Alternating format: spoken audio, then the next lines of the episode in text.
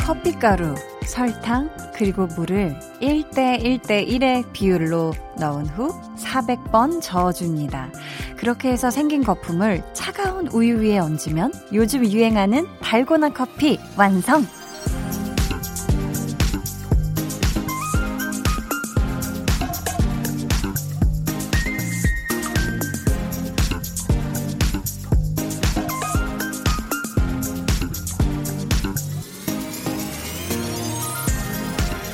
아마 손목 힘이나 사용하는 도구에 따라서 400번보다 더 많이 저어야 할 수도 있겠죠?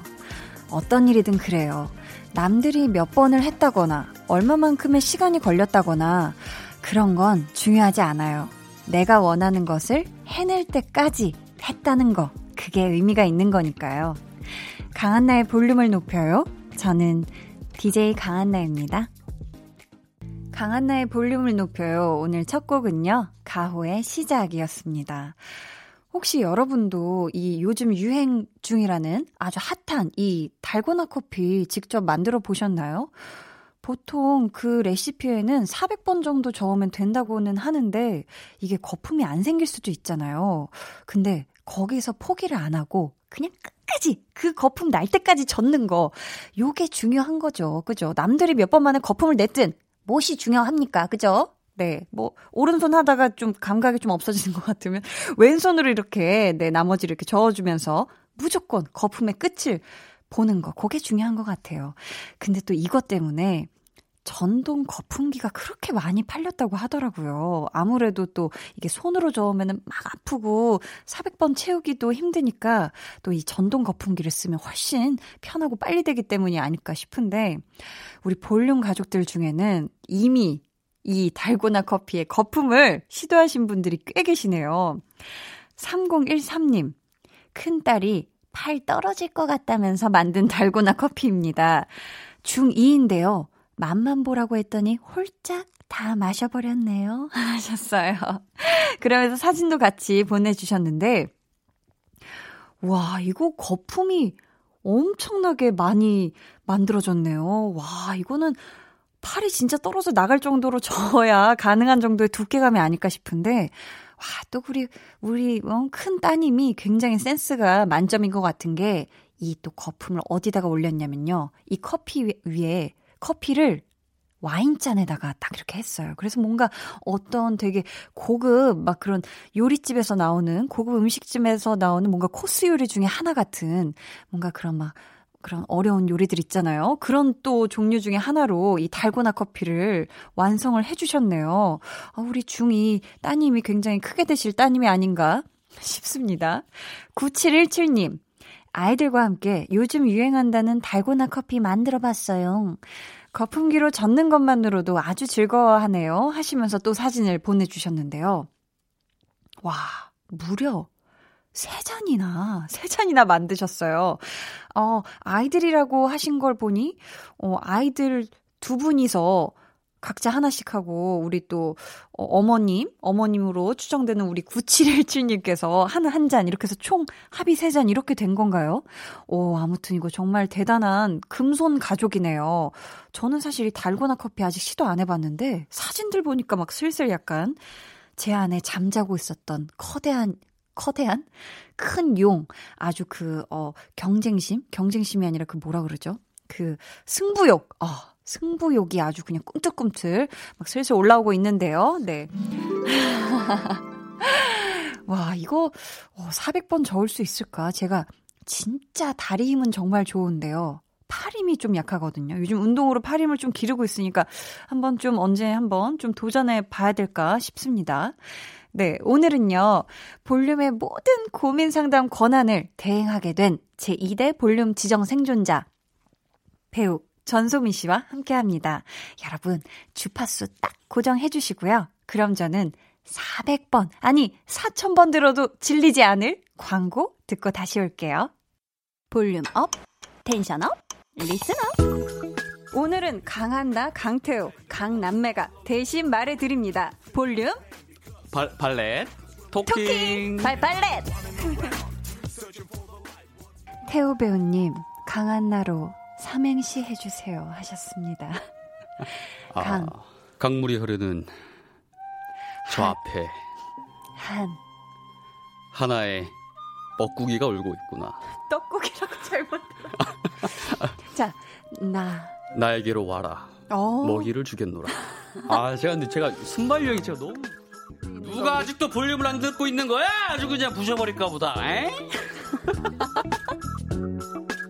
에? 매일 저녁 8시 강한나의 볼륨을 높여요.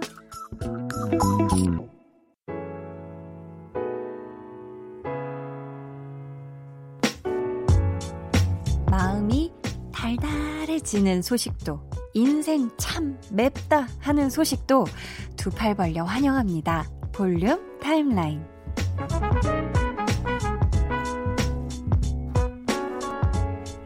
김영현님, 한나 언니, 저 대학 새내기인데요. 요즘 방콕 하느라 시간은 많은데 알바 자리가 없어서 집에서 엄마 도와드리고 있어요. 제일 힘든 화장실 청소까지 해드리니까 엄마가 너무 좋아하세요. 저도 기분 좋네요. 하셨습니다. 와. 사실, 어, 바깥에 나가서 일하고 알바하고 이런 것도 참 의미 있고 값지지만 집안에 이런 일들, 원래는 또 엄마가 해주셨던 그런 일들, 그런 거 또 이렇게 시간 내서 같이 도와드리고 이러면 정말 제일 좋은 또 그게 아닐까 싶은데, 우리 영현님이, 와, 이렇게 앞장서서, 사실 방콕 하느라 시간 많으면 그냥 하루 종일 뭐 TV 보거나 하루 종일 누워 있거나 핸드폰 보거나 이러기가 십상인데, 우리 영현님, 효녀다, 효녀야. 네, 어, 제가 정말 두 손으로 박수 쳤습니다. 지금 정말 쳤어요. 네, 아무튼 우리 영현님, 어, 지금 대학 새내기인데 아직 만약에 개강 전까지 시간이 많이 있다면 앞으로도 엄마 어 힘드실 만한 일도 도와드리고 그리고 어머니랑 같이 대화도 많이 나누고 만난 것도 많이 드시면서 엄마랑 좋은 또 추억 진짜 많이 쌓았으면 좋겠어요. 김상균님 집 거실 한쪽 벽에 전지 3장을 붙여주었어요. 우리 집 초딩, 유딩 아이들 거기에 벽화 그리고 있답니다. 너무 좋아하네요. 나름 멋진 아트월이 된 것 같아요. 제가 생각해도 최고, 최고 하셨습니다. 어, 지금 아버지이신 것 같은데요. 우리 초딩하고 유딩 자녀분들. 지금 뭐 크레파스, 뭐 연필, 색연필 뭐라도 지어주면 정말 막 그리기 좋아하는 그런 때죠. 그럴 때 사실 벽지에다가 막 얼굴 그리고 막 장난치고 이러기가 십상인데 우리 또 상규님이 센스 있게 전지가 사실 종이 중에 거의 제일 큰 종이 아닙니까? 그죠? 전지를 무려 3장이나 붙였다는 거는 거의 벽 하나에 벽지를 다 발랐다고 볼 수가 있는데요. 여기다가 그렸으니 정말 기가 막힌 걸작이 나오지 않았을까. 정말 벽화 같은 그 유명한 벽화 뭐죠? 유명한 거 있어요. 막 그런 거 있잖아요. 동굴 벽화. 무슨 콘데, 무슨 세 글자, 아무튼 그런. 네. 참 지식이 짧았네요. 그 벽화 같은 그런 아주 한 폭의 멋있는 그림이 나오지 않을까 싶고요. 앞으로도 이렇게 자녀분들을 위해서 뭔가 이런 재미난 어 이런 뭔가 그런 거 많이 또 생각해 보시고 같이 해 보셨으면 좋겠어요. 뭔가 그 와중에 허허 아버지는 말이야 이렇게 그림을 그릴 수 있지 이러면서 또 한 폭 딱 이렇게 그려 주셔도 멋있을 것 같고요. 임효식 님 기분이 너무 좋습니다. 딸이 제 머리 염색해줬거든요. 요즘 흰머리가 많이 나서 걱정이 많았는데, 딸이 이쁘게 염색해줘서 20년은 젊어 보이네요. 하셨어요. 아, 이거는 염색 예쁘게 된 것도 기분이 좋지만, 우리 따님이 직접 이렇게 손수 아빠 머리에 이렇게 흰머리 난 부분들 이렇게 다 이렇게 꼼꼼히 해주고 이 또 손길이 또 어떤 그, 어, 우리 효식님의 마음을 더 즐겁게 해드린 게 아닌가 싶어요. 저희 노래 듣고 볼륨 타임라인 이어갈게요. 샤이니의 View.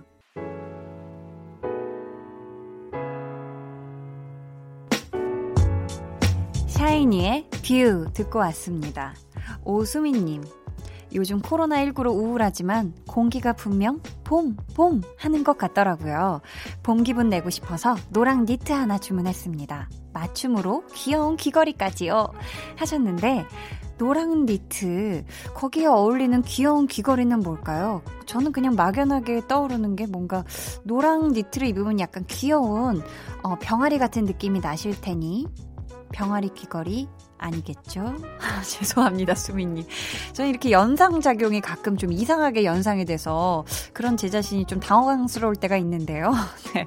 우리 수민님, 아, 이 기분 제대로 내신 게 확실하네요. 사실, 봄을 맞이하면서 우리가 뭔가 봄옷을 사는 것만큼 이 기분 전환, 아, 진짜 봄이 오나 봐. 이런 게 진짜, 진짜 없는데, 진짜 최고의 봄 기분을 내시고 있는 것 같습니다. 얼른 이 코로나19가, 어, 물러가서 빨리 예쁜 마련하신 노랑 니트 입고, 맞춤, 귀여운 귀걸이까지 탁 하고, 예쁜 곳, 사뿐사뿐 예쁜 곳만 다니시길 바라겠습니다. 3541님. 저 홈쇼핑 보다가 자켓 2개, 바지 1개 세트 할부 3개월로 구매했어요. flex 아닌 flex죠? 라고 하셨는데 어 이거 flex가 두 번 있으니까 좀 동시에 이 느낌 운율 살, 살리기가 어렵네요. 네. 자. 홈쇼핑을 보면 이런 옷가지를 팔 때 말이에요. 옷가지들이 이렇게 여러 가지 있고 그걸 꼭 세트로 구매해야 되는 경우가 많더라고요. 어, 저도, 어, 어, 이 라디오를 준비하면서 어, 월 초에 라디오를 시작했던 1월에 어, 홈쇼핑을 보다가 그 위에 상의 니트들을 질렀는데요. 디자인이 거의 비슷비슷해요. 목 부분만 조금 다른데 색감이 좀 달라서 아 내가 라디오 하면서 난 옷이 별로 없으니까 라디오 하면서 좀 이렇게 매일매일 다양하게 입을 수 있겠지 이랬는데 아, 아직 그 비닐봉투를 다 뜯지를 못했습니다. 이게 사람이 또 입는 옷만 자주 입는다고요. 이게 또 손이 가는 옷에 계속 또 손이 가는 것 같기도 하고 그래요. 아무튼 우리 3541님 새로 마련한 이 재킷 두 개 그리고 바지 한 개 세트 야무지게 잘 이렇게 또 믹스앤매치 하면서 예쁘게 오래오래 입으시길 바라겠습니다. 노부선님 냉장고 냉동실 문을 열었는데요. 분명히 며칠 전에 제가 좋아하는 아이스크림을 사다가 숨겨놨거든요. 근데 누가 먹었는지 사라졌어요. 유유 느낌표 두 개. 이게 정말 귀신같이 알고 아이스크림 냄새를 맡는 사람들이 있습니다. 바로 저 같은 사람이요. 네. 뭔가 빵 냄새는 저도 참 잘 맡는 편이고, 빵하고 아이스크림 이런 거는 사실 숨겨놓는 게 아니에요. 거의 공공재산이라고 보시면 되겠습니다. 앞으로 우리 노부선님 혹시 냉동실에 아이스크림 숨기고 싶다 하면은 오래된, 네, 오래된 그 검정 비닐봉투 그런 곳 밑에다가 네 밑장으로 좀 이렇게 넣어두시길 추천해 봅니다. 오래된 굴비 세트 이런 거 있잖아요. 그런 거 밑까지는 안 뒤져보거든요. 네. 자, 그럼 저희 노래 한 곡 듣고 올게요. 음, 1126님의 신청곡입니다. 알란 워커 and 노아 사이러스의 All Falls Down.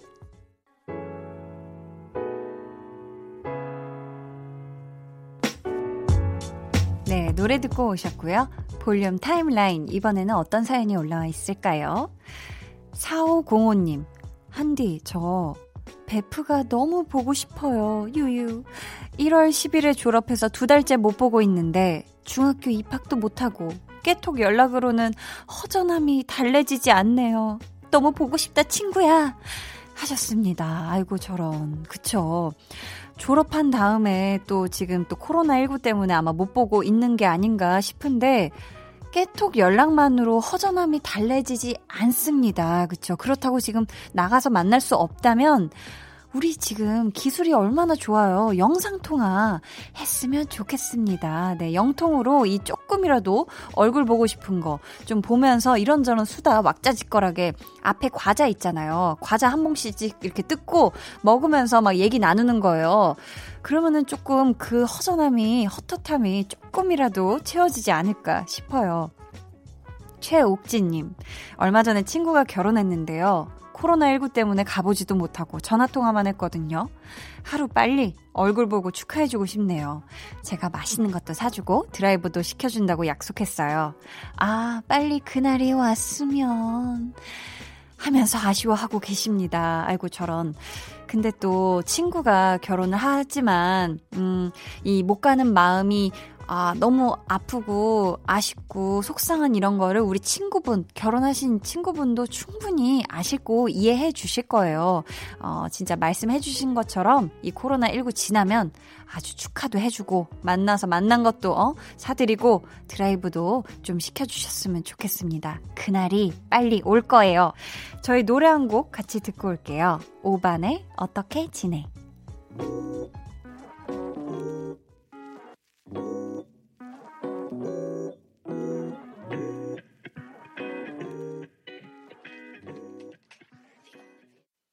두 눈을 감아줘. 울륨업 늘 그렇듯이 울륨업 손 내밀면 닿을 곳에 네가 있기. 울륨업 따뜻한 너의 목소리가 필요해. 너의 시간을 채워줄 radio. 강한나의 볼륨을 높여요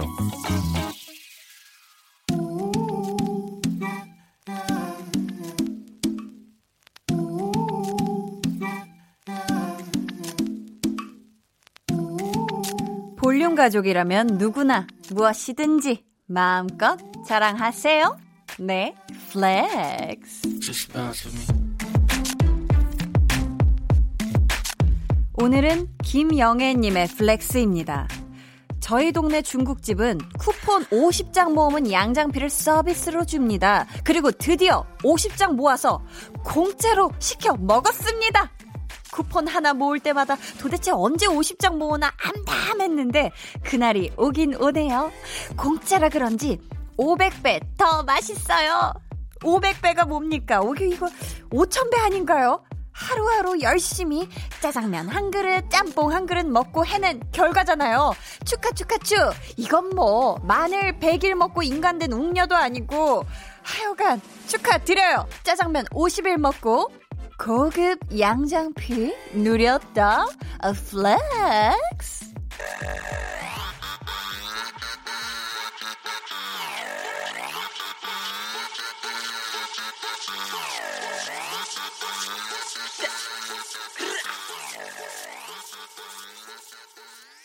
네, 오늘은 김영애님의 네, flex였고요.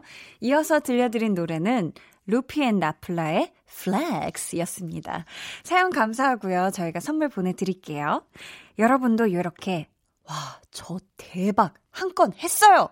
싶은 그런 자랑거리가 있다면 사연 많이 많이 보내주세요. 강한나의 볼륨을 높여요 홈페이지 게시판에 남겨주셔도 좋고요. 문자나 콩으로 참여해주셔도 좋습니다. 그럼 저는 광고 듣고 볼륨 지정 생존자 전소미 씨와 돌아올게요. 매일 저녁 8시 강한나의 볼륨을 높여요.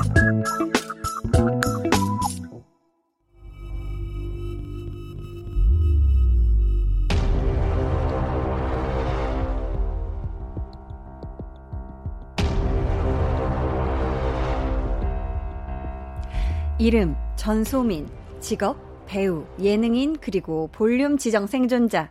일일 드라마를 통해 중장년층에게 사랑받는 배우가 되었고 런닝맨을 통해 초등학생도 알아보는 연예인이 되었으니 이제 볼륨을 통해 남녀노소 누구에게나 다정한 상담사가 될 준비 되셨습니까? 예, 되었습니다. 이로써 당신은 볼륨의 모든 고민 상담 권한을 대행하게 되었음을 알립니다. 언니 만세!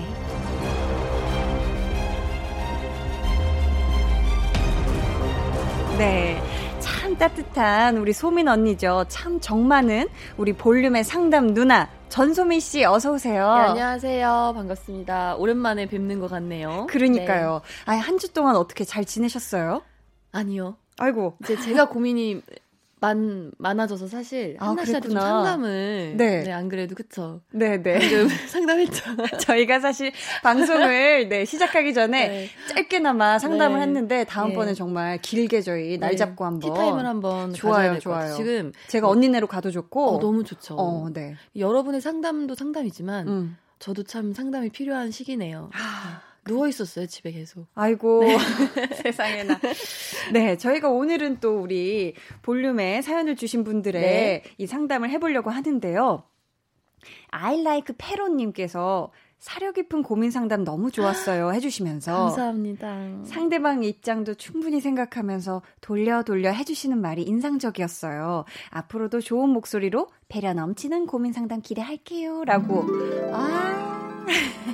아, 이제 이 소리에도 적응을 하셨네요. 네, 이렇게 동시에 손을. 아니, 네. 근데 요 돌려 돌려가 좋은 말은 아닌 것 같아서 아, 사실. 아, 그건 것 같아요. 왜 우리 네. 처음에 음. 고민 상담에 대해서 얘기할 때 원래는 되게 직설적인 얘기 많이 해줘서 네.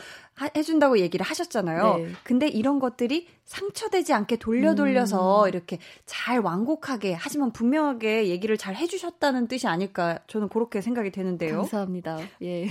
근데 또 저희 오늘이 아.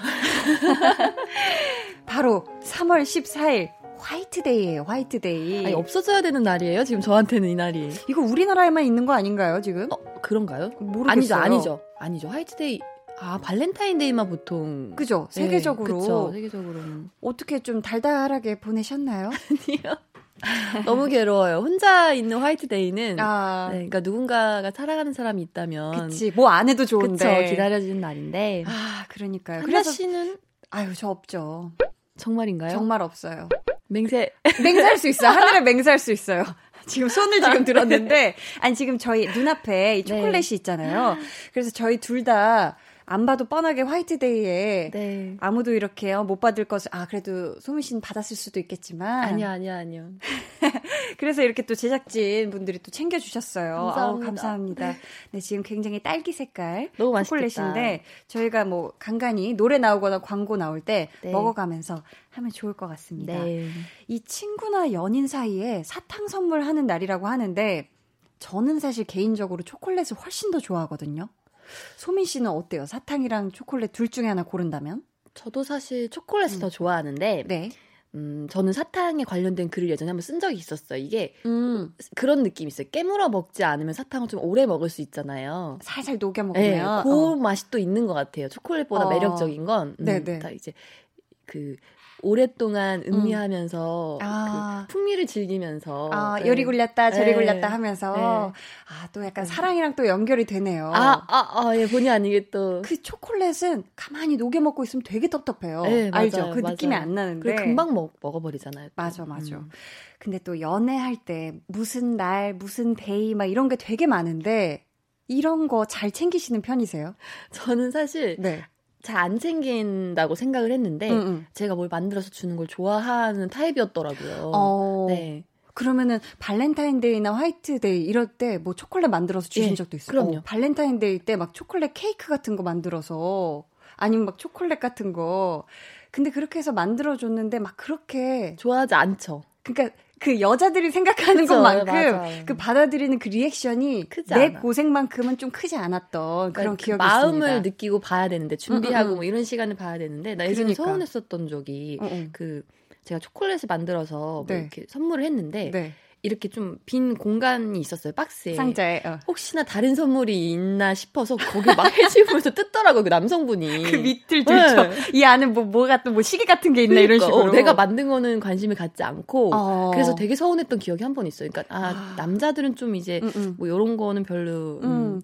그러니까 좀 이렇게 만들어주는 사람은 사실 이게 엄청난 그쵸. 엄청난 행복이겠지 이렇게 생각을 하는데 네.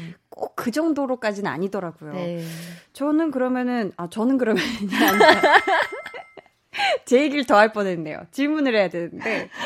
자, 그러면은 내가 이런 기념일에는 조금 무심한 편이어도 네. 잘 챙겨주는 남자친구가 좋다? 아니면 나도 잘 안 챙기니까 그냥 그런 거 굳이 상관없다. 어느 쪽인가요? 어렵네요. 저는 사실 음. 안 챙겨줘도 상관은 없는데 네. 그래도 이제 그냥 말이라도 어, 음. 오늘 화이트데이인데 뭐 맛있는 거 먹을까 요런 정도 그러니까 뭐 아. 뭐 선물을 준비하지 않아도 네네. 네. 인지만 하고 있으면 좀 덜 서운할 것 같긴 해요. 어 음, 음. 사실 하긴 너무 아무렇지 않게 넘어가도 그쵸. 사실 약간 네. 좀 약간 괜찮은 듯 안 괜찮은 듯 좀 그런 느낌이 있잖아요. 하나 씨는 네. 잘 이게 자꾸 제가 질문하게 되는 게 아이, 좋아요. 네, 저의 네. 이야기만 하는 것보다 이제 또 청취자 분들께서 네, 네. 한나 씨의 이야기도 궁금해할 수 있으니까 아, 궁금할 수 있으니까 저는 연애할 때 무슨 날 무슨 날 챙기나 생각해 보면 생일은 무조건 챙겨야 아, 되고. 그쵸, 그럼요. 발렌타인데이 때도 챙기는 편이고 오. 근데 화이트데이는 아 그건 남자가 여자한테 원래 주는 날이죠. 그래서 그랬구나. 챙겨주는 게 좋은가요? 크리스마스 때는 같이 맛있는 맛집 가는 아, 거. 그쵸. 네 크리스마스 때 사실 선물까지 하기엔 좀, 좀 그, 그렇죠. 네, 산타 할아버지 오신 날인데 네. 그죠. 아 산타 할아버지가 오신 날이 아니라 산타클로스가 네. 선물 주는 날이구나. 한나 씨가 약간 네. 컨디션 좀 안 좋. 안 어? 좋네요. 말이 많이 꼬이네요. 오늘 조금, 네, 버퍼링이 조금 맥이 걸렸네요. 자, 연인 사이에 기념일 때문에 생기는 고민도 분명히 많을 거예요. 많아요. 요런 거를 저희한테 보내주시면 됩니다. 연애 전문이고요. 그 외에 다른 분야에 대한 고민도 성실히 상담해드립니다. 자, 참여 방법은 우리 소미 씨가 알려주세요. 긴장되네요, 또. 그, 그, 부, 그 부분이 있죠. 네. 그죠? 지정 생존자. 네. 어, 연습해 오셨나봐요. 네. 문자번호 샵8910 짧은 문자 50원, 긴 문자 100원, 어플콩 my K로 보내셔도 되고요. 네. 강한나의 볼륨을 높여 홈페이지 볼륨 지정 생존자 게시판에 남겨주셔도 좋습니다. 어 성공! 와 이번에 한 번에 성공하셨는데 자 저희가 소개되신 분들께는 추첨을 통해 선물 드립니다. 그럼 노래 한 곡 듣고 여러분 사연 만나볼게요. 데이식스의 초콜렛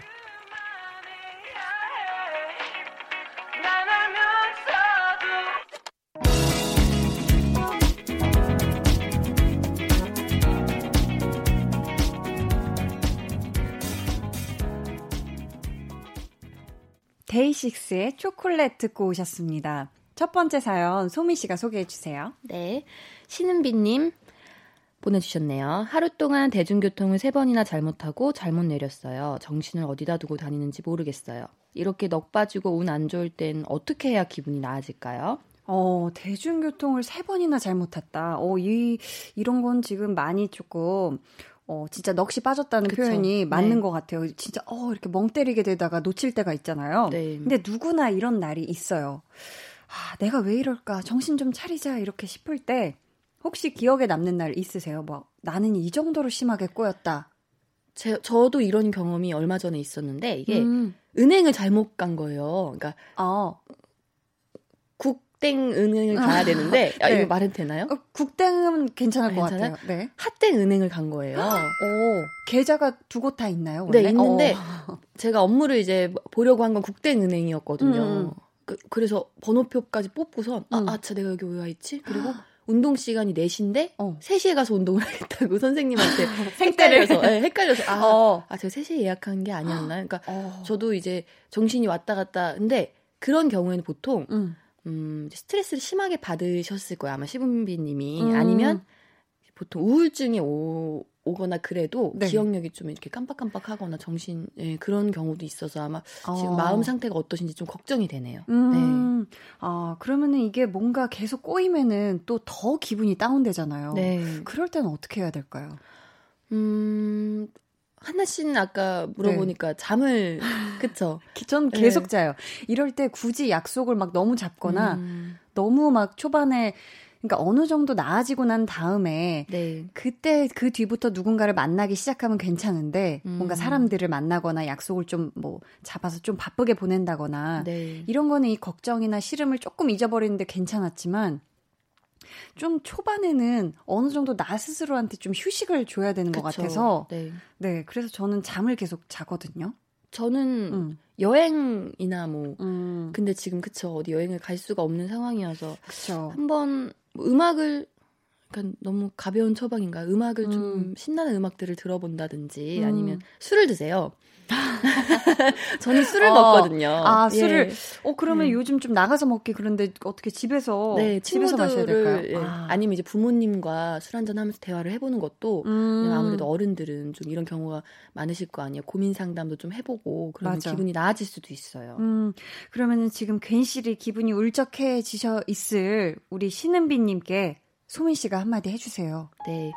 은비 님 괜찮아요. 다 잘 될 거예요. 네. 너무 걱정하지 마세요. 지나간답니다. 다 지나갑니다. 어, 뾰로롱이 안 나오네요? 어, 나올, 저도 나올 줄 알았는데. 아, 네. 네. 나왔습니다. 유정윤님은요, 새로 들어간 직장 분위기가 너무 답답해요. 음. 서로 사적인 이야기는 거의 안 하고, 사무실도 조용해서 기침 한 번 하기도 조심스럽네요. 전 얘기하는 거 좋아하는데, 하루 종일 몇 마디 안 했더니 누군가와 막 수다 떨고 싶어요. 라고 하셨는데, 어... 아, 이 새로 들어간 직장 분위기가 좀 예전 직장 분위기 같은 느낌이 아닌 것 같아요. 뭔가 전에 다른 회사를 다니셨던 것 같은데 네. 거기서는 되게 친해가지고 다 같이 막 대화도 많이 하고 업무 음. 외에 좀 사적인 얘기도 했던 것 같거든요. 근데 또 사실 원래 이 직장, 뭐 사무실 이런 공간들이 다 일하는 사람들끼리만 있고 그쵸. 각자 업무들도 바쁘고 이러니까 네. 뭐 사실 분위기 자체가 막 up돼 있기는 좀 쉽지가 않잖아요. 아니면 그죠? 그 사수분에 따라서 또 이제 분위기가 많이 달라지잖아요. 공간은 음, 제일 음. 직책이 높으신 분의 아, 어떤 성향 따라 맞아 맞아. 좀 이제 뭐 과장님이나 음. 부장님이 조금 과묵하신 네, 과묵하시거나 아. 그 차분하신 성격이 아닌지 아니면 그 전 직장은 또 굉장히 네. 분위기 자체가 맞아. 네. 원래 워낙 좋았던 네. 분위기셨을 수도 있고 그럼 우리 소민 씨는 어때요? 예능에서 보여주시는 것처럼 말도 많고 활발하신가요? 아니면은 실제로는 좀 차분하고 조용한 편이신가요? 저는 그 양면이 다 있는 것 같아요. 음, 제가 느끼기에도. 네, 근데 좀 고충이 음. 제가 너무 이제 장난치는 것도 좋아하고 음. 그러다 보니까 어, 언젠가 한번 그냥 뭐 기분이 나쁘거나 그런 게 아니고 음. 말을 안 하고 가만히 있었는데 네. 화난 줄 알고 오해하시는 분들이 간혹 계세요. 아, 네. 근데 또 보면은 소민 씨가 이렇게 막 이렇게 에너지를 내서 네. 또막 이렇게 활발하게 하실 때는 하셨다가 그냥 이렇게 차분하게 네. 계실 때도 되게 분명히 있는데 그쵸. 아 그때 화난 걸로 오해하시는 네. 분들이 또 있을 수가 있겠군요. 그게 좀 저도 이제 어떻게 그거를 조절을 근데 사실 예능 프로그램들은 다 음, 활기차게 하는 게 그쵸. 예, 그렇게 해야 하는 특성상 음. 일이 또 그러다 보니까 그쵸. 더 활기차게 에어, 에너지를 끌어올려서 저는 일하는 부분도 있는데 맞아요. 이제 그것이 모두 온전히 나의 모습이다라고 생각하시는 분들도 간혹 계실 땐 좀 서운하죠. 음. 네, 저도 그죠. 네. 근데 또 그런 부분은 우리 소민 씨가 썼던 책이나 이런 걸 보면은 또, 아, 이렇게 되게 차분하고 속생각이 되게 많으신 분이다라는 걸 또 알 수 있는 것 같아요. 그 매력의 이면을. 아니면 이제, 음. 그걸 오히려 그렇기 때문에 낯간지럽게 생각하시는 분들도, 왜냐면, 아니, 그런 성격이 아닌 것 같은데, 뭐 저런 면이 있어. 아니, 지가 쓴 거 맞아. 이렇게 생각하시는 분들도. 그럴 네. 수 있죠. 근데 예능은 진짜 워낙 분위기도 신나고, 그쵸. 막 게임도 하고, 네. 막 속생각이 겉으로 나와야 재밌고, 막 그쵸. 이러니까 아무래도 더또 그렇게 또 하게 되잖아요. 근데 우리 유정윤 님이 아무래도 새로 들어간 회사에 적응하는 기간이라 더 어색하게 느끼시는 것 같거든요, 지금. 네. 워낙에 초반이기도 하고, 사무실 분들이 어 반대로 우리 유정윤 님이 낯설어서 모두가 눈치를 보고 있는 걸 수도 있어요. 눈치 게임 하는 걸 맞아, 수도 있어요. 맞아. 아직 그 누구도 일을 안 외친 걸 수도 네. 있기 때문에. 오, 표현이 너무 멋있네요. 아, 감사합니다. 네. 우리 정윤님이 먼저 한번 1 한번 이렇게 외쳐보는 것도. 네, 그러니까 먼저 또 말을 이렇게 용기 내서 건네보고 분위기를 네, 네. 또 이렇게 예, 주도하시는 음, 음. 것도 어. 그렇죠. 약간 저희 어떻게 뭐 간식 내기 사다리 게임 한번 할까요, 오, 부장님? 좋네요. 이러면서 네. 오늘 회식이다. 맞아, 맞아. 지르는 거예요. 자리에서 일어나서 박차고 일어나서 그럼 다 같이 업될 수 있거든요. 네, 시작될 수 있어요. 와, 이런 네. 효과음도 있네요. 뿜뿜뿜. 네, 저희 다양하게 있습니다. 와, 네. 일어날 뻔했잖아요, 지금 춤추러. 네, 좀 이따가 빵빠레도 나올 텐데 어, 일어났어. 일어났어. 아이고, 아이고, 언니 조심하세요. 아이고, 아이고. 아, 여기 또 이게 바퀴가 달린 의자라 이거 조심해야 돼. 아, 넘어졌어요. 웃겼는데. 그쵸? 아, 아니, 아니. 지금 아, 충분했어요. 충분했어요. 아, 각도가 다 나온 것 같습니다. 몸 그림이, 그림이 네. 나왔어요. 슬랩스틱이 네. 나왔고. 자, 저희가 2부는 여기까지 하도록 하고요. 저희는 3부에 다시 오겠습니다. 2부 끝곡이에요. 4412님의 신청곡입니다. 에일리 피처링 이루마의 Higher.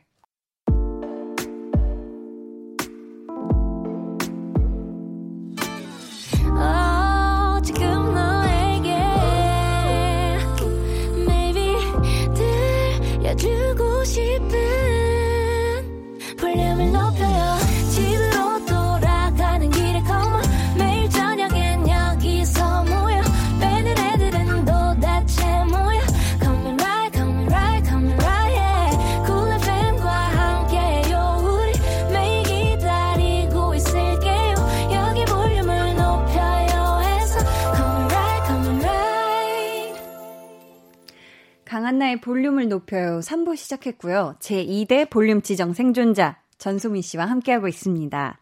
꿀꿀0404님께서 후배가 주위에서 다 말리는 나쁜 남자한테 빠졌어요. 너무 걱정되는데 이거 어떻게 말릴 수 있을까요? 소민님이 친언니라면 그런 남자 좋아하지 말라고 어떻게 말씀해 주실 건가요? 이렇게 사연을 보내주셨는데요. 자, 그러면은 제가 한번 그 나쁜 남자한테 빠진 네, 그 예. 동생이라고 생각하고 한번 한마디 해주시겠어요? 실제로 이런 경험이 있어요, 또. 나쁜 남자한테 빠진 동생한테 네, 얘기를 그러니까, 해주신 적 네, 있어요? 친구가 있어서 제가 아. 한번 그럼 네, 한번 네. 얘기해 주세요. 아, 요즘 내가 언니 만나는 남자가 음. 있는데 아무리 봐도 나쁜 남자 같아. 확실해? 어. 주변 주변에서 다 나쁜 남자래. 어, 헤어지면 되겠네. 아 근데 난 그 사람 너무 사랑하는 것 같아. 좋아? 어 어. 아 그래도 헤어져. 어머 엄마한테 데리고 갈 수 있어? 인사 시킬 수 있어? 어. 자신 있게. 근데 내가 결혼할 것도 아닌데 굳이 엄마한테 데려가서 보여줘야 돼? 그럼 얕은 사랑이면 그냥 때려쳐. 아니 근데 근데 내 마음이 계속 가. 어떻게 연락하지 마? 연락 계속 하고 싶은데. 아니 하고 하고. 응, 응. 어. 아 근데 너무 시간이 아까워. 그냥 더 좋은 남자 찾아보는 게. 음, 음. 그렇게 가볍게 만날 거면 음. 헤어져. 아, 가, 볍게가 아니라 결혼을 아직 할 거. 이게 참, 아, 이게 그렇네요. 이게 참 어려운데, 소민 씨가 생각하는 나쁜 남자는 어떤 남자인가요? 저는 음. 그, 좀, 음, 애매하게 말하는 남자들 있잖아요. 그러니까 명확하게 어. 얘기 안 하고, 어. 이제 뭔가 여기 붙여도 이 말, 저기 붙여도 이 말, 그러니까 뭔가 관계를 애매하게 만드는 그런 남자를 정말 나쁘다고 생각하거든요. 아. 네, 그러니까 지키지 못할 말 하는 남자들 있잖아요. 근데 그런 사람들은 보면은 뭔가 막 이렇게 제대로 된 그런 어떤 뭔가 확신을 주거나 이러지 음. 않는 것도 포함이 되는 그쵸? 거죠. 아, 그게 어. 완전 포함이죠. 아. 네, 흐지부지하게 얘기하는. 음. 그러니까 너가 좋아 이게 아니라 뭐 음, 뭐 그런 거 얘기 안 하고 그러니까 자연스럽게 그러니까 관계를 애매하게 하는 남자들 있잖아. 이게 우리가 사귀는 사이인지 안 아. 사귀는 사이인지. 근데 또 이럴 때 보면 사귀는 사이 같은데. 어. 그래서 그런 사람들 많잖아요. 결정적으로 우리 무슨 음. 사이야? 그랬을 때 이제 교묘하게 발 빼시는 그런 아. 분들. 네, 저는 항상 명백하고 확실해야 된다고 생각해요. 음, 사랑은. 음. 음. 그래서 그런 사람이 나쁜 남자다. 네. 그리고 긴가민가 하면 음. 아닙니다. 아. 네. 긴가민가 하면 그 남자는 아니다. 네. 나를 헷갈리게 하는 남자는 좋은 남자가 아니에요. 아, 네. 좋은 남자가 아니다. 네. 저는 방금 언니가 해주는 얘기 들으면서 네. 그런 생각을 했어요. 아, 엄마한테 데려가서 인사시켜줄 수 있어? 시켜줄 수 없을 정도의 남자면 전 나쁜 남자가 확실할 것 같거든요. 어, 네. 네. 주변에서는 다 나쁜 남자라고 해요. 근데 아까 이 동생처럼 어, 네. 나는 그래도 이 남자가 좋은데 어떻게 만약에 그게 입장 바꿔서 소민 씨예요. 그래도 쉽게 간들 수 있을까요? 아니면 좀 지켜볼 것 같아요, 지금 저는 못 간둬요. 저는 제가 하고 싶은 대로 해야 되는 성격이라 어. 사람들이 아니라고 해도 제가 좋으면 저는 가요. 음. 그래서 사실 네. 그러니까 한나를 위해서 음음. 음. 나는 이제 얘기를 하지만 음. 마음이 그렇지 않다는 건 알죠. 그렇기 때문에 계속 어. 만난다고 해도 저는 뭐 존중은 해줄 건데 네. 말이라도 그렇게 해주는 거죠. 아 네. 그래도 현실을 좀 더 정신을 음. 차릴 수 있게 동생이. 네. 꿀꿀 공사공사님이 걱정하는 마음도 이해가 되는데요. 이게 진짜로 본인이 느끼고 깨닫기 전에는 그쵸. 이 마음이라는 게 참 이게 뭐 주변에서 얘기 듣는다고 이거 멈추기가 참 이게 그쵸. 쉽지가 않죠. 네. 자, 저희가 이번에는 우동성님의 사연 음악과 함께 소개해 드리겠습니다.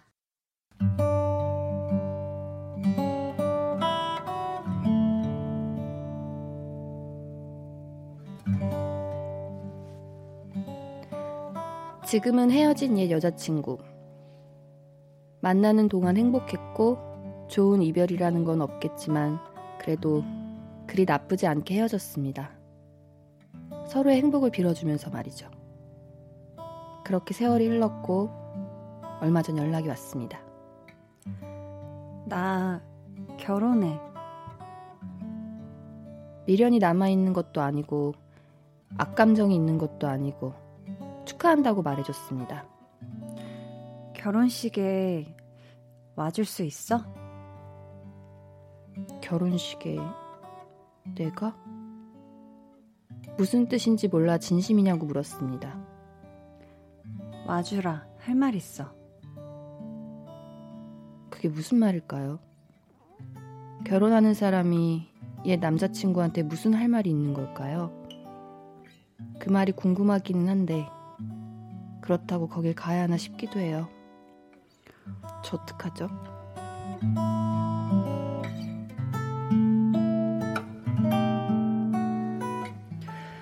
네, 일단 저희가 한번 단도직입적으로 네. 그 여자친구 결혼식에 가야 한다. 갈 필요 없다. 안 가요. 안 돼. 안 돼요. 가면 안 돼요. 안 가는 게 저는 네. 그러니까 사실 제가 이게 음. 말씀드리 좀 조심스러운 게 이건 저의 입장이에요. 음, 네. 여자들은 음. 그렇다고 생각해요. 그러니까 제가 만약에 여자친구였다면 네. 한번 더 이 남자의 확인 남자의 마음을 확인하는 것 같은 느낌이 드는 거죠. 음, 음. 나 결혼해. 아, 아직도 나 좋아하는지. 어. 그러니까 미련이 있으니까 아. 약간 왜냐 보통 음. 음, 결혼 전에 이렇게 시, 주변 정리를 그러니까 옛날에 만났던 남자들을 많이 만나보고 뭐, 그러니까 음. 뭐 커피 한 잔 마시자, 나 결혼해 이런 친구들이 좀 주변에 있었어요. 그래서 어. 무슨 마음인가 뭐 물어보면 뭐 솔직하게 음음. 얘기는 안 해주겠지만, 음음. 음 그냥 뭐 그냥 마지막으로 이제 다시는 못 볼 거니까 한번 보고 싶었어라고 말하는 친구들이 많지만 대부분은 음. 이제 그래도 혹시나 얘가 아직도 음. 내 나한테 마음이 남아 있는 거 아닐까? 나는 그러니까 상대방이 싫다고 하니까 헤어진 걸 수도 있잖아요. 그쵸, 그러니까 한번 더 확인하는 과정일 수도. 아, 음. 그, 아 그럴 수가 네. 있구나. 그러면 도대체 할 말이라는 게 뭘까요? 결혼식에 와달라고 한 다음에 전 남자친구한테 할 말이 뭘까? 결혼식장에서. 아... 이게 뭐 할 말이 있을까요? 와줘서 고마워 이러는 거 아니시고 왔는데 제가 옛날에 만났던 사진 찍자. 남자친구가 있었어요. 근데 어, 어, 네. 그 친구가 예전에 헤어졌던 여자친구 갑자기 차 한 잔 마시자고 집 앞에 찾아왔다고 하는 거예요. 근데 스스로? 네. 네. 근데 그게 결혼한다고. 어... 그 여자가 나 결혼해. 뭐야 그 무슨 마음으로 온 거지? 그래서 한번 크게 다퉜던 적이 있었어요. 아, 그거는 네. 진짜 화날 것 같은데요. 아무리 나한테 솔직하게 그걸 얘기해줬다고 해도. 그쵸. 어... 근데 그러더라고요. 그냥 그냥 보고 싶어서 한 번 보고 싶어서 왔다고 했대요. 그 여자분이. 어, 진짜 이해가 안 되네요. 그 왜 그냥 보고 싶은데 왜 이미 정리된 사이인데 그냥 보고 싶은 건 그냥 친구로서 보고 싶다는 건가요? 아니면 그 뭘까요? 아, 너무 어렵네요. 근데 저는 저는 무조건 미련이라고 생각해요. 저였으면 음. 그랬을 것 같아요. 굳이 왜냐면 뭐 끝난 사이인데 이렇게 음. 또볼 이유가 없잖아요. 아, 네. 저는 좀 약간 이건 되게 많이 TMI인데 네. 제가 20대 초반에 만났었던 네. 남자친구가 있었는데 네. 저는 아예 헤어진 다음에 번호도 그냥 안 저장돼 있고 아무것도 안 돼 있었는데 그러고부터 몇 년 뒤에 제가 한창 활동하고 있을 때예요. 아. 촬영하고 있는데 문자가 온 거예요. 뭐잘 지내니 이런 식으로. 근데 저는 번호도 없으니까 누구세요 네. 이랬는데 어떻게 뭐 날 기억 못해 이러는 거예요. 그래서 이 번호가 도대체 누군데? 이래서 막 주변에 저는 내 동창들인가 이렇게 생각을 해서 음. 물어봤더니 그 소개해줬던 친구가 제 동창이었거든요.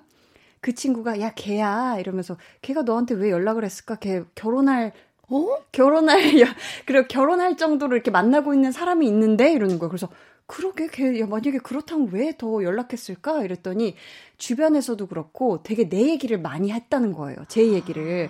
그러니까 뭔가 자기도 약간 어 그런 생각이 더 들었던 게 아닐까라는 전 추측만 하고 저는 다 답장 아무것도 안 했죠. 너무 쌤통이네요. 기억 못하 답장을 다 안 했죠. 네, 어. 너무 쌤통. 어, 내가 기억을 어떻게 해요? 몇 년이 지났는데 번호를 어떻게 기억합니까? 한나 씨가 약간 잘, 잘 되고 그러니까 더 생각나서. 그랬을 네. 수도 있어요. 뭐, 열심히 뭐, 활동하고 있는 모습 보니까 그쵸. 좋다, 이렇게 돼 있는데, 사실 저의 그 초창기 막 활동할 때 응원을 좀 안 해줬었거든요. 아. 그게 좀 섭섭했어요. 이제 제가 아무, 막 음. 데뷔하고 열심히 힘들게 네. 작품하고 이런 거를 뭔가 그렇게 맞다, 맞득지 않아 했었는데, 이제 제가 나중에 잘 열심히 하고, 이러니까 뭔가 자기 여자친구 따로 있으면서 괜시리 그냥 그랬었나 봐요. 아니면 다시 잘 돼 볼 생각은 내가 강한 나랑 만났었다. 아유, 그러지 그런 그런 네. 그런 심보가 있죠. 아, 음. 그러니까 좀 깜짝 놀랐거든요. 네. 자, 그러면은 이 옛 연인의 결혼 네. 소식 혹시 들어본 적 있으세요? 있죠. 어. 저는 술을 정말 많이 마셨어요, 그날. 그러니까 뭐 헤어진 사이지만 그런 네. 느낌 있잖아요. 아, 이 음. 남자가 결국에는 정말 마지막 사랑을 찾았구나에 좀 서운함이 있었어요. 음. 어, 내가 마지막인 줄 알, 알았는데 음. 마지막 사랑을 그쵸.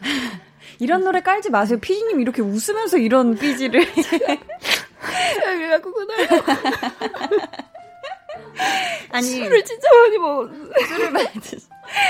근데 진짜 어, 저는 아직 제가 사귀었던 사람이 결혼한다는 얘기를 아직은 들어본 적이 없거든요. 근데 아. 들으면은 묘해요. 어. 그러니까 뭐 헤어졌지만 묘해요. 뭔가 어. 음, 그 남자의 어떤 네. 그런 식성과 취향과 뭐 그런 거를 내가 다 알고 어. 있는 것 같은데 이제 뭔가 그쵸 결혼하면 음. 이제 다른 여자가 더 많은 걸 알 것 같고 음.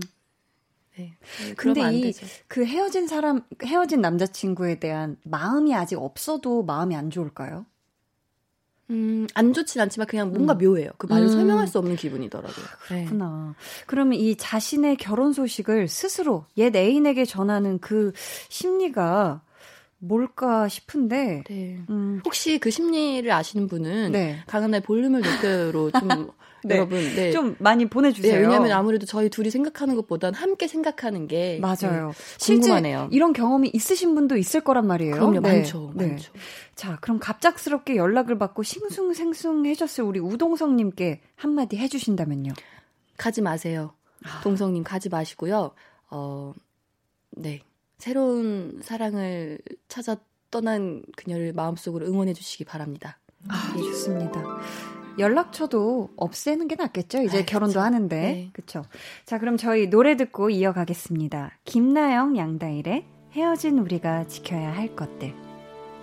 여기 내 머릿속에 스위치 같은 그런 게 있음 좋겠어 눈을 감듯 널 꺼놓게 매일 숨을 쉬듯이 널 사랑했던 나쁜 버릇은 어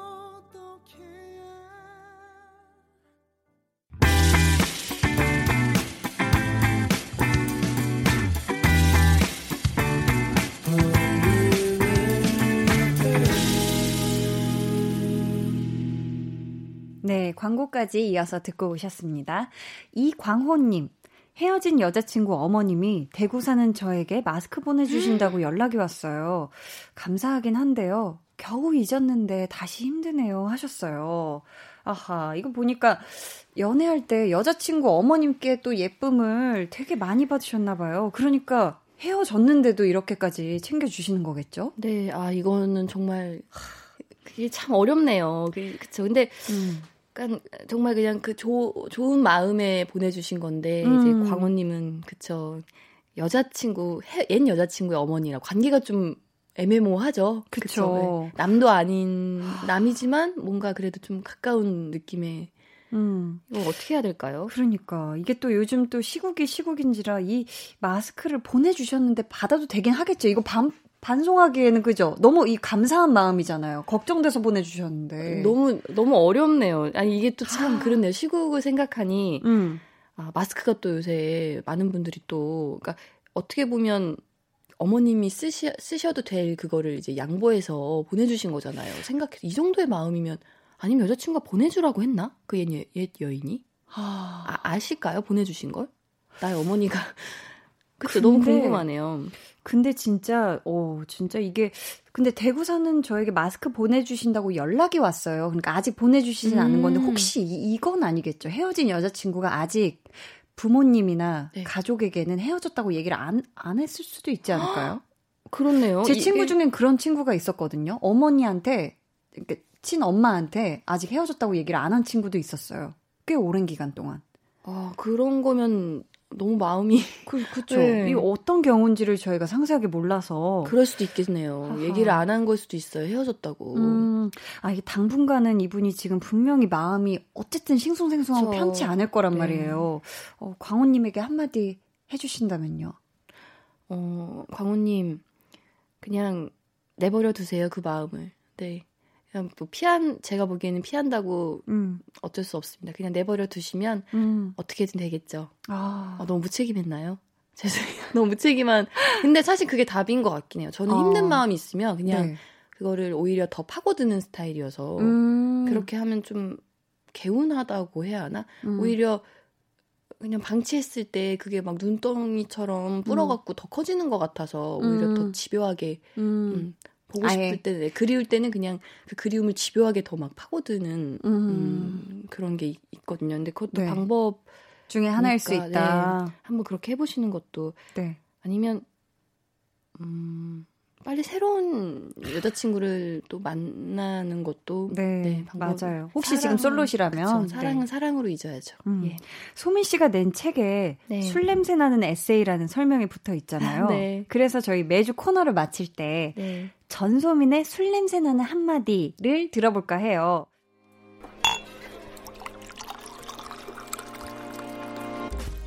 전소민에게 누군가를 잊는다는 것은 어, 제가 즐겨 입던 옷을, 옷은 소모품이잖아요. 그 네. 옷을 이제 잘 드라이하거나 세탁해서 저 서랍에 넣어두는 일? 예, 네, 뭐. 아. 그런 게 있는다는 게 아닐까라는 생각이. 왜냐면 음. 뭐 버릴 수는 없고. 맞아요. 네. 버려지지도 않아요. 네, 버려지지도 않고 그냥 안 입는 옷들 많잖아요. 그렇게 그냥 내 옷장에 있는 오래 입던 옷. 어. 그게 네. 누군가 있는다는 게 아닐까요? 예. 아, 진짜 아, 네. 진짜 술 냄새가 풀풀 나면서 갑자기 뭔가 새벽 감성이 그쵸? 되는 것 같아요. 아니, 이 초콜릿에 술이 들은 게 아닐까요? 그러니까 술 넣어두신 거 아니에요? 오늘 3월 14일 화이트데이인데. 요즘 얘기가 좀 짙네요, 농도가. 어, 진짜 네. 짙었다. 네. 어, 저희 이렇게 해서 오늘의 고민 사연들 모두 다 만나봤고요. 사연 보내주실 분들 위해서 소민 씨가 방법 알려주세요.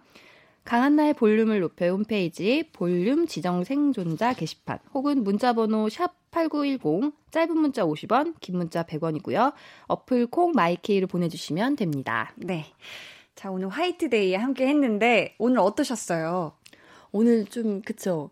아, 제가 오히려 그러니까 너무 여러분께 음. 어머 어머 물 한 모금 드셔도 됩니다. 네.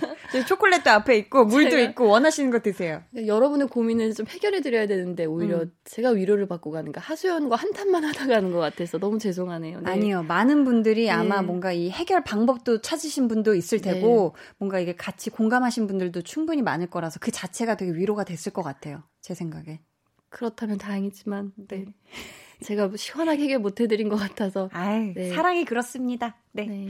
저와 소민 씨가 함께한 이 코너 저희가 다 지금 또 촬영을 했거든요. 방송 후에 풀 영상 공개할 거니까 여러분 기대 많이 해주시고요. 네. 보내드리면서 소민 씨 추천곡을 하나 전해드릴까 해요.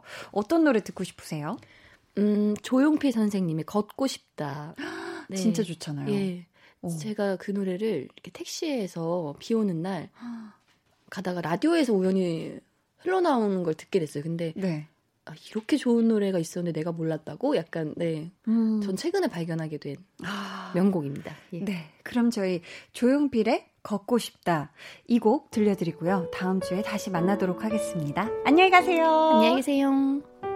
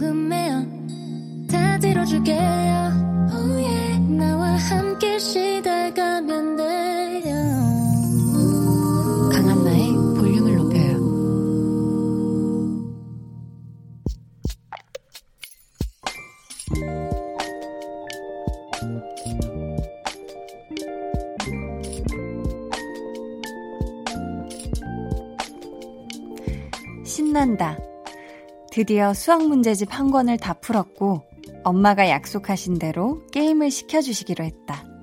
진짜 말도 못하게 신난다. 히히.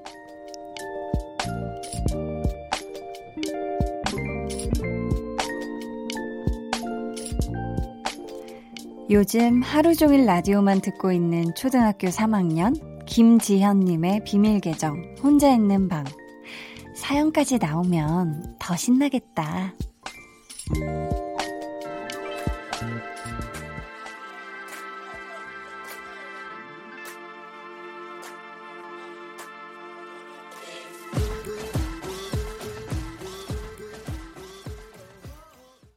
비밀 계정 혼자 있는 방에 이어서 들려드린 노래는요. 방탄소년단의 온이었습니다. 오늘은 김지현님의 사연이었고요. 저희가 선물 챙겨서 보내드릴게요.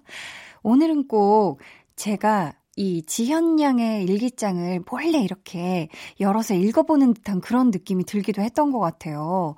어, 이 게임도 하고, 라디오에 또 사연까지 나오고, 지금 얼마나 신이 나 있을까요? 저 같으면 춤을 출 텐데 말이에요. 네, 지연 양도 춤추고 있길 바라면서. 근데 지연 양이 초등학교 3학년이면 10살이죠? 어, 저는 10살 때 한시도 가만히 있어 본 적이 없는 것 같아요. 그래서 저는 얌전히 앉아서 뭔가 공부를 한다거나 이런 친구들을 보면, 와, 정말 의젓하다. 나는 어렸을 때 정말 한시도 가만히 있지 못했는데, 진짜 천방지축, 네, 어리둥절 빙글빙글 돌아가는 한나의 하루, 하루였거든요. 그래서 계속 막 놀이터 뛰어다니고 막 계속 그 안에서 게임하고 이랬었거든요. 네. 요즘 친구들은, 네, 그, 모래가 있는, 어, 놀이터에서 노는지 아닌지 모르겠어요. 그죠? 이 시간 참여 원하시는 분들은요, 강한나의 볼륨을 높여요 홈페이지 게시판 또는 문자나 콩으로 보내주세요.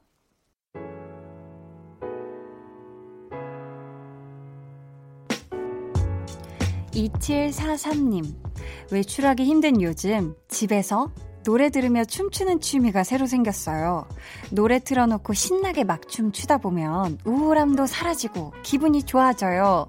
하셨는데, 아, 저는, 어, 제 의식이 있던 어린 순간부터 노래를 엄청 크게 틀어놓고요. 거실에. 저는 어렸을 때 방이 아니라 거실에 뭐 진짜 별별 노래 다 틀어놓고 한 4시간, 5시간을 땀을 진짜 뚝뚝 흘리면서 정말 정체 모를 춤 사이를 펼쳤거든요.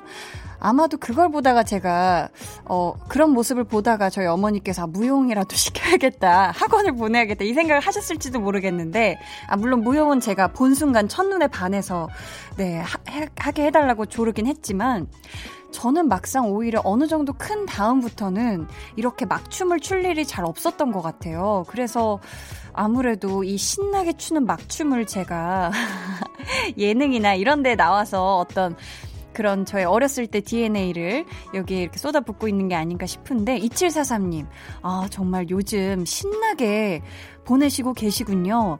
이 여러 상황으로 인한 스트레스 밖에 못 나가는 스트레스, 그리고 놀 수 없는 그 스트레스를 방에서 이렇게 신나는 노래 틀어놓고 춤추는 거 진짜 스트레스 풀릴 텐데, 아, 저도 약간 해볼까 싶네요. 네. 정말 커서는 해본 적이 없는데, 네. 3638님, 김해 장유에 사는 박은정이라고 합니다. 첫째 이혜인, 둘째 이혜원, 초등학생 자매를 키우고 있는데요. 요새 계약 연기로 인해 심심해하는데 우리 집 재롱둥이 햄스터 덕분에 살고 있어요. 사진으로 봐도 너무 귀엽지요? 하시면서 아 지금 사진을 보내주셨는데요. 아 우리 햄스터가 오, 제법 큰데요? 저는 이렇게 손에 담겨 있어서 손바닥만한 크기의 그런 햄찌, 햄스터를 생각했는데, 오, 아, 아, 자녀분의 손일 수 있는데요. 아무튼 이 자녀분의 어린 손바닥에 한 두 배만한 햄스터. 네. 아, 이거는 되게 성장 발육 속도가 굉장히 대단한 어디까지 클지 더 기대가 되는 우리 재롱둥이 햄스터.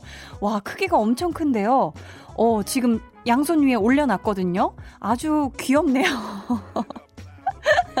정말 저는 이렇게 큰 햄스터는 본 적이 없어서 저도 어렸을 때 집에서 햄스터를 키워본 적이 있는데 와, 이 햄스터는 왠지 재롱을 부릴 때도 있잖아요. 어, 3638님이 재롱둥이라고 하셨는데, 앉아 일어나도 가능할 것 같고, 오른손, 왼손 하면 손도 척척 바꿔가면서 올려줄 것만 같은 크기의 햄스터입니다, 여러분. 아, 이걸 여러분과 함께 봤어야 되는데, 네. 제 말로 어떤 그 크기가 가늠되나요? 아무튼 이 재롱둥이 햄스터와 함께 집에서 심심하지 않게, 네, 재밌는 시간 많이 많이 보내시길 바라겠습니다. 김정은님, 강한나의 볼륨을 높여요. 다섯 번째 듣는데요. 선곡이 너무 좋아요. 한나님 방송 들어보라고 추천해준 친구한테 고맙다고 해야겠어요. 앞으로 볼륨을 높여요. 채널 고정! 즐겨 애청할 것을 약속합니다. 저도 잘 부탁드려요. 하셨는데, 아이고, 정은님, 반갑습니다. 반가워요. 네, 아우, 다섯 번째 만에 이렇게 홀딱 빠지신 겁니까? 근데 진짜 저도, 어, 볼륨을 높여요. 저는 제가 어, 어, 뭐 녹음하거나 제가 방송했던 제가 방송했던 볼륨을 높여요를 이렇게 다시 듣기를 좀 자주 많이 하는 편이거든요. 그왜 그런지는 모르겠는데 자주 하는 편인데 모니터도 하고 막 어떤 얘기들을 했었지 하면서 또 다시 생각해 보면서 듣기도 하는데 와, 진짜 선곡들이 정말 좋다고 느낄 때가 저도 많았거든요. 아, 정말 어떤 PD님의 센스와 그리고 우리 청취자 여러분들의 또 신청곡 센스, 이게 진짜 더해져서 아주 볼륨의 아주 노래가 좋은 곡들이 많게 풍성하게 또 이렇게 나오는 것 같아요. 네. 아, 네.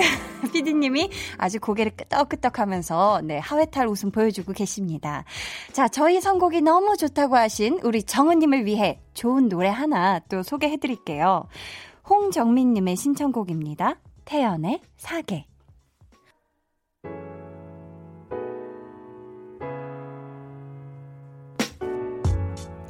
태연의 사계 듣고 왔습니다. 강한나의 볼륨을 높여서 준비한 선물입니다. 반려동물 한바구음 울지마 마이펫에서 치카치약 2종, 예쁘고 고운님 예님에서 화장품, 천연 화장품 봉프레에서 모바일 상품권, 아름다운 비주얼 아비주에서 뷰티 상품권, 인천의 즐거운 놀이공원 월미 테마파크에서 자유이용권, 쫀득하게 씹고 풀자 박카스맛 젤리, 폴바이스에서 여성 손목시계 교환권, 남성 의류 브랜드 런던포구에서 의류 교환권, 자브라에서 프리미엄 블루투스 헤드셋, 피부관리 전문점 얼짱 몸짱에서 마스크팩을 드립니다. 감사합니다. 김승엽님, 저는 이야기를 쓰는 일을 하는 애청자인데요. 1년 전 대형마트에서 야간 경비 일을 하며 졸린 눈으로 틈틈이 수첩에 뭘 적기 시작했거든요. 드디어 우여곡절 끝에 하나의 시나리오가 나왔습니다. 물론 끝이 아닌 첫걸음에 불과하지만 그동안 터벅터벅 걸어온 저를 위해 자축하고 싶어요 하셨는데 와, 이거 자축만으로 끝내기 아쉽죠. 너무너무 축하드립니다, 승엽님.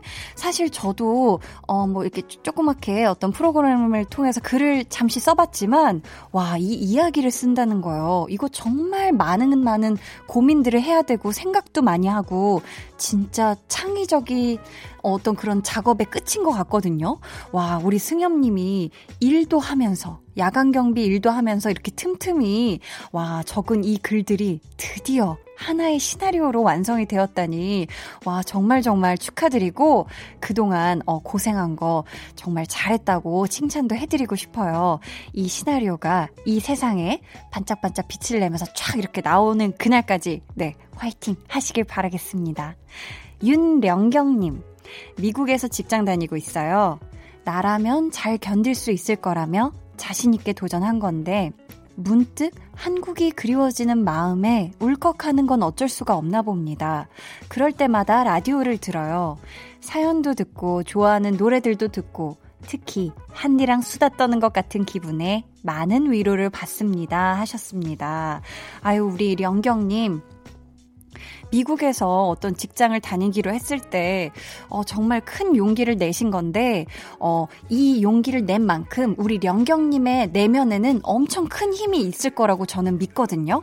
어, 자신을 더 믿고, 어, 사실 어 고향이 그립고 집이 그리운 거는 어 어쩔 수 없는 것 같긴 하지만 그럴 때마다 좀 더 그래 내가 이만큼만 좀 더 버텨보자 내가 스스로 나한테 좀 힘을 더 실어주셨으면 좋겠고요. 아, 뭔가 한국이 그립고 한국어가 특히 많이 그리울 때 우리 강한나의 볼륨을 높여 들으시면서 잠시나마 어떤 친한 누군가와 수다 떤다는 그런 마음으로 즐겁게 웃으면서 들으셨으면 좋겠어요. 뭐 연락처 알려주신다면 저희가 한번 국제전화 어떻게 연결을 네. 아무튼 앞으로도 행복한 마음으로 함께 해주세요. 노래 들려드릴게요. 초면에 사랑합니다님의 신청곡이에요. 찰리 푸스 and 셀레나 고메즈의 We Don't Talk Anymore. 오늘도 강한나 씨와 많이 가까워지셨나요? 네, 뭐 저랑도 네. 뭐 부담 드리는 건 아닙니다. 자, 내일 저녁에도 강한나의 볼륨을 높여요. 또 찾아와 주시고요. 저는 잠시 후 10시 박원의 Kiss the Radio로 돌아올게요. You're just like an angel. 해와 달 너와 나. 우리 둘 사이 있어줘. 밤새도록 해가 길면 맘을 열어줘. 그때는 꼭 안아줄게. 강한나의 볼륨을 높여요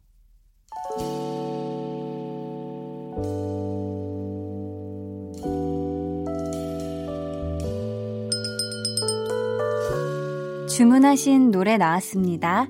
볼륨 오더송.